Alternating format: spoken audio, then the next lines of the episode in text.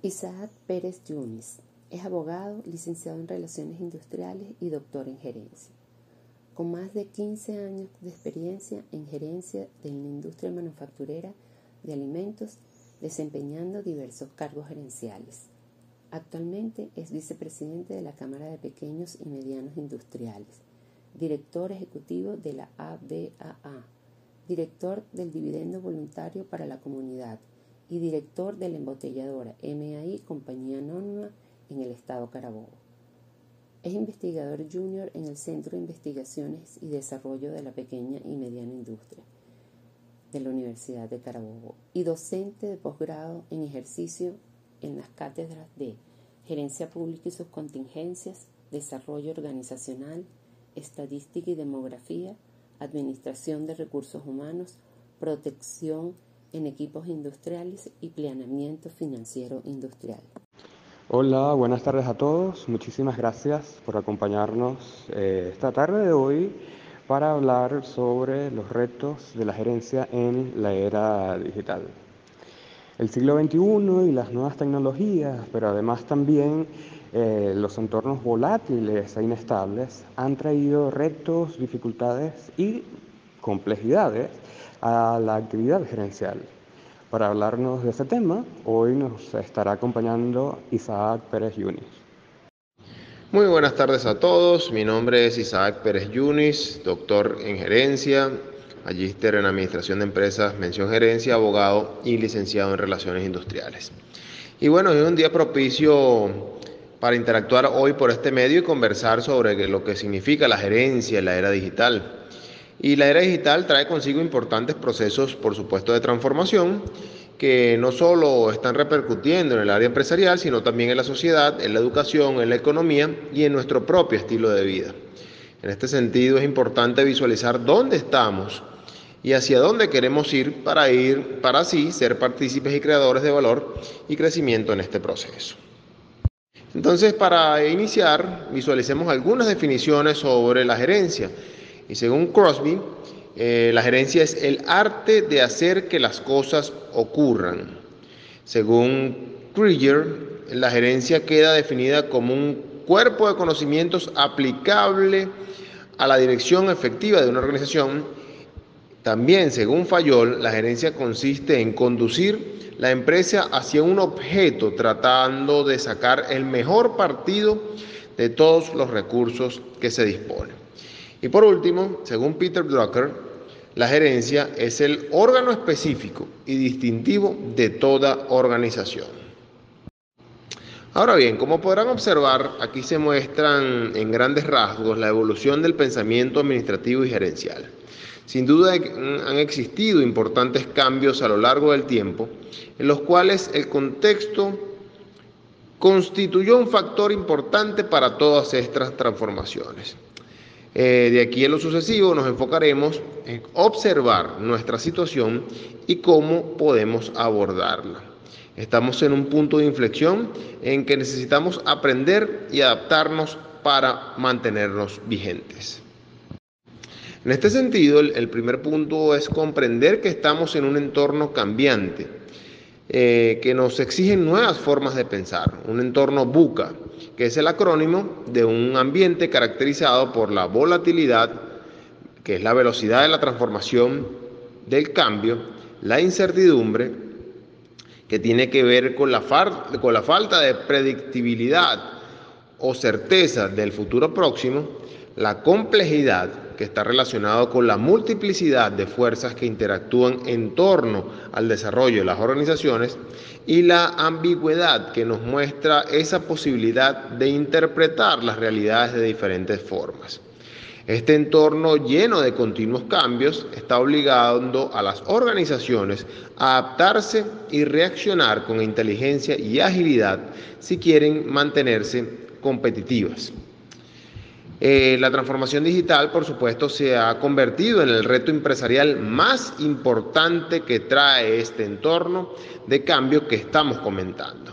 Las organizaciones que no quieren desaparecer y desean ser competitivas se esfuerzan por gestionar el cambio digital y crear las condiciones necesarias para asegurar su éxito a largo plazo.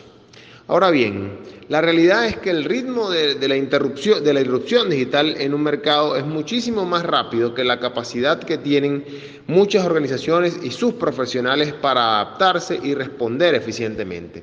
Entonces, he aquí el desafío que todos debemos superar. Entonces, es por ello que la organización de aprendizaje es aquella que desarrolla y cambia continuamente la forma de mantener a una organización, a una empresa, a, cualquier institución, puede ser un partido político, que sea competitiva hacia el futuro. Y esto requiere una visión común, una estrategia que esté en la cabeza de todas las personas en términos comprensibles. Y los individuos son los que transforman las visiones y estrategias en acciones específicas. Este proceso siempre requiere de cambios de comportamiento y del desarrollo gradual de competencias individuales a lo largo del tiempo. Entonces, la organización debe funcionar como una orquesta y la organización que más se asemeja a la empresa del conocimiento es una orquesta sinfónica, porque varios instrumentos diferentes eh, tocan en conjunto partituras distintas como un equipo integrado y cohesionado. La organización debe funcionar como una orquesta afinada y armónica. El todo tiene características que no posee ninguna de las partes. En general, una orquesta no tiene grandes músicos solistas ni virtuosos excepcionales, sino músicos capaces de tocar de manera excepcional, en conjunto. El trabajo del director es convertir músicos sumamente productivos en un conjunto, y su función es trabajar de cerca con los miembros individuales de la orquesta y con grupos de instrumentistas. La habilidad del director es entonces para trabajar con las personas que es el elemento que marca sustancialmente la diferencia. Y el secreto del director de orquesta exitoso consiste en identificar el potencial de cada persona y ayudarle a desarrollarlo. De una forma análoga, el gerente o el líder funciona como un director de orquesta en una organización o en cualquier institución, en, en procesos de cambios como el que estamos viviendo actualmente. Es importante que el gerente cuente con competencias y habilidades que permitan conducir al equipo hacia un resultado exitoso. Entonces a continuación les, presento las competencias y habilidades consideradas importantes para un gerente en la era digital. El gerente o el líder de la transformación digital debe tener sólidas habilidades de la gestión de proyectos, pero una sólida comprensión de cómo están estructuradas las empresas, las instituciones, las organizaciones modernas. Y por supuesto, las competencias en la gestión del cambio. Es una figura compleja que combina habilidades y diversas especialidades. Posee no solo competencias técnicas, sino también habilidades blandas. Y es capaz de comunicar y motivar, construir un ambiente de trabajo cooperativo y comprender y analizar los procesos de la empresa, de la institución o de cualquier organización. Necesita ser flexible, pero también capaz de interpretar el entorno y aprovechar las señales de cambio.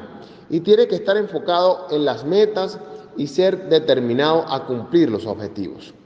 También debe tener habilidades para conectar con equipos de trabajo, tomando en cuenta los equipos de trabajo híbridos.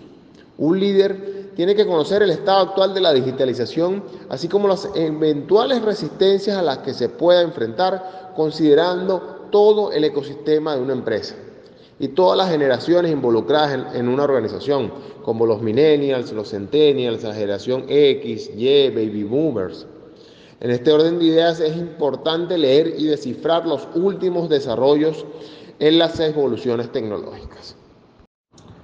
Entonces la industria 4.0 es el origen de una nueva revolución conocida como la cuarta revolución industrial o la, revolución del conocimiento que mezcla vanguardistas técnicas de producción con sistemas inteligentes que se integran en las organizaciones y las personas. A continuación, iremos repasando las tecnologías que protagonizan este proceso y su vertiginoso avance. y la primera de ellas es la inteligencia artificial, y esta se presenta como una de las tecnologías clave para la profunda transformación que están viviendo la economía, la sociedad y el mercado laboral.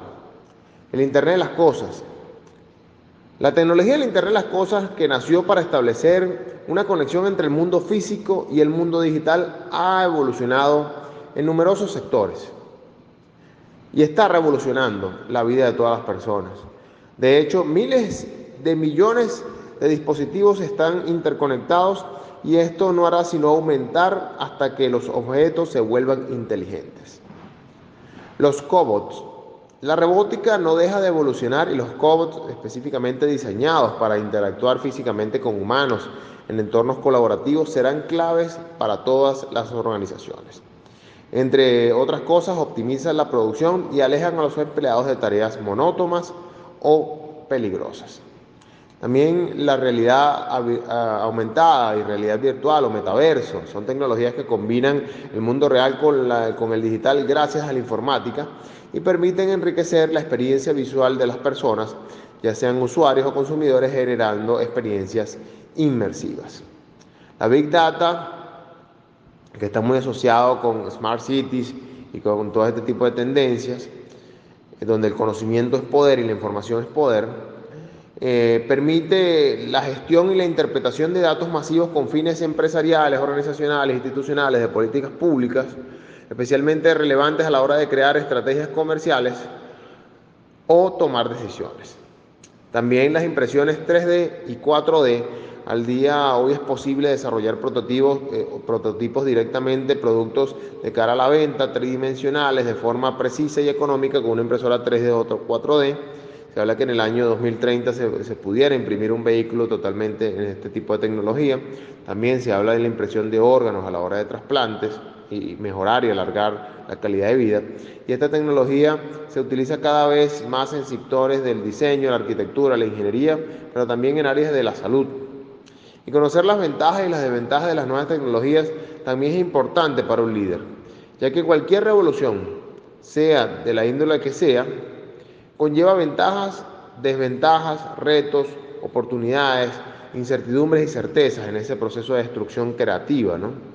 Y las ventajas en el caso de la cuarta revolución industrial o revolución del conocimiento son evidentes. La mejora de la productividad, la eficiencia y la calidad de los procesos, la seguridad para los trabajadores al reducirse los empleos en entornos peligrosos, la toma de decisiones con herramientas que nos permiten basarlas en datos, fidedignos y claros, la competitividad al desarrollarse productos personalizados que satisfacen las necesidades de los consumidores, entre otros. En cuanto a los inconvenientes, los, expertos señalan varios. La, la, primera de ellas es la velocidad vertiginosa de los cambios y su adaptación a los mismos, los crecientes riesgos cibernéticos que obligan a redoblar la, la ciberseguridad, la alta dependencia tecnológica y la denominada brecha digital por la falta de personal cualificado. Sin embargo, todo esto también puede convertirse en una oportunidad, ya que al, labor de las nuevas tecnologías surgen nuevas profesiones que crean millones de puestos de trabajo en sectores emergentes. Entonces, ¿cuáles son los retos de los líderes en la era digital? El primero de ellos es el de integrar generaciones la generación Y o los millennials en general muestran mucho compromiso, pero no, no, con las organizaciones, no con las instituciones, sino con ellos mismos. Y no les asusta cambiar de trabajo, priorizan el equilibrio entre lo laboral y lo personal. Les gusta emprender y aprender, así como tomar parte en la toma de decisiones. Los gerentes han de saber, o los líderes han de saber empatizar con ellos, comprometerles con el proyecto de la empresa y procurar que trabajen en equipo, pero a su vez que tengan la suficiente autonomía y las responsabilidades. Por su parte, los profesionales de las generaciones baby boomers, generación X en general, son comprometidos, fieles a su vida profesional y buenos para crear equipos. Los primeros esperan del trabajo seguridad y estabilidad. Los segundos buscan sobre todo desarrollo profesional, aunque lo piensan antes de cambiar de trabajo. Están acostumbrados al Internet, pero les cuestan los cambios y oportunidades que trae la revolución digital. Los, directivos y los líderes de cualquier organización deben aprovechar el potencial y la capacidad a los resultados de los colaboradores. E igualmente deben trabajar porque entiendan los cambios que conlleva el nuevo entorno BUCA y los cambios digitales que, afectan a la organización y su propio trabajo además de ello tienen que ayudarles a desarrollar una visión estratégica, su capacidad de innovar, de ser flexibles y adaptarse culturalmente a las nuevas generaciones. El segundo de estos desafíos es el de empoderar a los empleados y promover el compromiso. Y la transformación digital que trae el entorno BUCA y la revolución del conocimiento no es tanto una cuestión de competencia, sino de cultura. En este sentido, los líderes tienen un papel clave que jugar dando responsabilidad a los colaboradores para permitirles explorar y aprender, así como ayudarlos a anticipar la obsolescencia de su conjunto de conocimientos y habilidades actuales. Y los directivos deben fomentar en los empleados la mejora de las nuevas habilidades necesarias mediante la identificación de oportunidades basadas en aprendizaje de los, de los principios corporativos estratégicos y también deben apoyarles en fomentar la autocapacitación. Igualmente, los líderes deben nutrir a, sus colaboradores a comprender los, los, múltiples puntos de vista y entender la organización como un ecosistema que interactúa entre sí. Está observado que un adecuado liderazgo contribuye eh, relativamente a los procesos de motivación y compromiso de las personas. Por lo tanto, existe una correlación directa entre la motivación y el compromiso con los resultados organizativos. Sin embargo, los procesos de cambio que trae la revolución digital, la, revolución 4.0 del conocimiento y la, la redefinición de las organizaciones afectan las formas de pensar y de trabajo. Muchas personas se resisten a adoptarlas y en este sentido es relevante que la posición del líder y la motivación a encontrar aspectos positivos que trae consigo la revolución digital. Los líderes deben posicionarse entre el caos del cambio y sus colaboradores, utilizando su experiencia y su conocimiento de las organizaciones, además de su cultura, para ayudarlos a comprender los cambios y participar mejor en ellos. Para implementar una transformación total de una organización, los líderes tienen que traducir esa evolución cultural en objetivos individuales que los colaboradores deben asumir como propios. El tercero de estos desafíos es promover las mejores prácticas para que una organización pueda ser competitiva en el entorno buca, donde lo digital es un acelerador de la transformación, tienen que aprender de forma constante que sus éxitos y los éxitos de sus, de sus competidores. Cuando una empresa está continuamente aprendiendo y adaptándose, los líderes han y deben asumir el rol de centralizar, facilitar y promover las mejores prácticas y métodos de éxito organizacional. Depende del líder alentar a su equipo a documentar las mejores prácticas, destacarlas, desarrollar procesos eficaces y hacer circular el contenido que se produce. Los líderes están a cargo de crear condiciones de trabajo óptimas para desarrollar la inteligencia colectiva dentro de una organización. Y cuando hay una renovación generacional dentro del equipo, el líder tiene que orquestar la transmisión del conocimiento entre los miembros superiores del personal y los empleados más jóvenes y viceversa. El cuarto de estos desafíos es el de integrar las herramientas tecnológicas. Y las organizaciones cada vez tienen que ir adaptándose más a los estándares mundiales de calidad y a la manera en cómo se mueven los negocios el acceso inmediato de información por parte de los clientes, de los consumidores. Por lo que los ejecutivos tienden a tomar las riendas y adquirir infraestructura y herramientas tecnológicas que permitan competir y acumular competitividad en la economía mundial y les ayuden a transformar las ofertas de productos y servicios para crecer y competir. Invertir en estos recursos tecnológicos le permite a la empresa replantear e integrar sus procesos, reducir costos, mejorar las comunicaciones entre los clientes y las empresas, transformar los procesos del negocio y tener una mejor visibilidad en el mercado. Además, la empresa que usa este tipo de tecnologías puede aprovechar nuevas oportunidades en el presente y procurar anticiparse a los nuevos cambios que habrá en el futuro para poder adaptarse rápidamente a este a este, a este cambio y ser una organización innovadora en el mercado. Así también debe encontrar las necesidades en la naturaleza que el mercado necesita para poder generar resultados a corto, mediano y largo plazo positivos y ser parte de este cambio. Entonces, para ir concluyendo, como mencionó Peter Drucker, la gerencia versa sobre los seres humanos y su tarea es lograr que la gente alcance un desempeño de forma conjunta, hacer sus fortalezas efectivas y sus debilidades irrelevantes. Y la tarea de un líder en la transformación digital es crear una infraestructura digital e implementar nuevos procesos y herramientas que se alineen con los objetivos y estrategias de cualquier organización. Y es por ello que un buen líder entiende que a pesar de la importancia de los objetivos, las personas siempre son lo primero. Y es importante comunicar los beneficios de los cambios, propiciar la colaboración y el trabajo en equipo de todos los colaboradores, así como promover el entrenamiento adecuado para que las personas se familiaricen con los mismos. El líder de la transformación digital debe encontrar las estrategias y cerrar la brecha digital y tecnológica y asegurarse de que todos los miembros de una organización se beneficien de la misma. Un posible método podría ser el mentoring inverso, donde los empleados más jóvenes, que son nativos digitales, asesoran y capacitan a los inmigrantes digitales sobre cómo...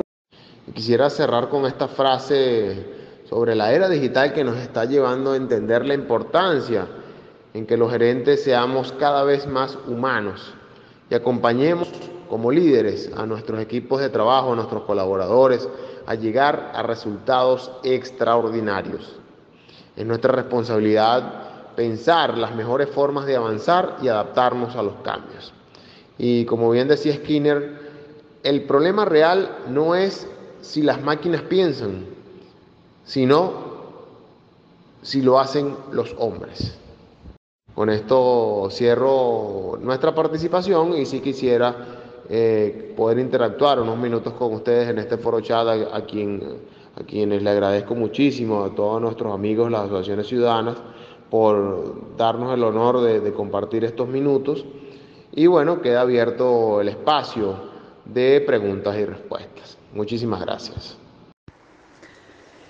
Indudablemente el tema es un tema apasionante, sobre todo porque vemos en el resto del mundo las grandes posibilidades que ofrece todo lo que significa la transformación digital, no solamente en los aspectos de la gerencia que manejó excelentemente Isaac en, en su ponencia de esta tarde, por lo cual, por cierto, le agradezco muchísimo la participación y su generosidad para compartir su conocimiento, sino en todos los aspectos de la, de la vida de la persona y también de la, del proceso pues, de un país, de la gerencia pública, de la privada, etc.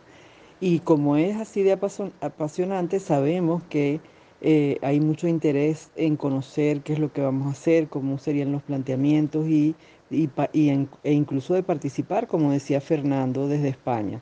De modo que eh, precisamente por lo, por lo emocionante y por lo interesante y, y provechoso de este tema, pues nosotros desde Venezuela Tierra de Gracia y desde esta coordinación hacemos estas actividades para difundir las ideas, pero también para conectarnos con todos aquellos que tengan interés en conocer más y en aportar lo suyo, donde quiera que se encuentren. Al final de, a continuación del cierre de este foro chat, les enviamos los distintos tipos de conexión con nosotros, los distintos canales, ya sea si estás en Venezuela o si están en, algún país de alguna de las ciudades del mundo donde nosotros tenemos equipos de 20 Mundo, para que se contacten y nosotros desde el equipo coordinador de Venezuela Tierra de Gracia poder eh, hacer esas, esas articulaciones y esas vinculaciones necesarias que van a fortalecer la propuesta, las ideas y, y por supuesto el plan que se llevará a cabo cuando como decía alguna de las que comentó en las preguntas, cuando alcancemos la libertad de nuestro país y por ende la, podamos convertir, transformar entre nosotros mismos a partir de nuestro trabajo y de nuestro esfuerzo en una Venezuela tierra de gracia.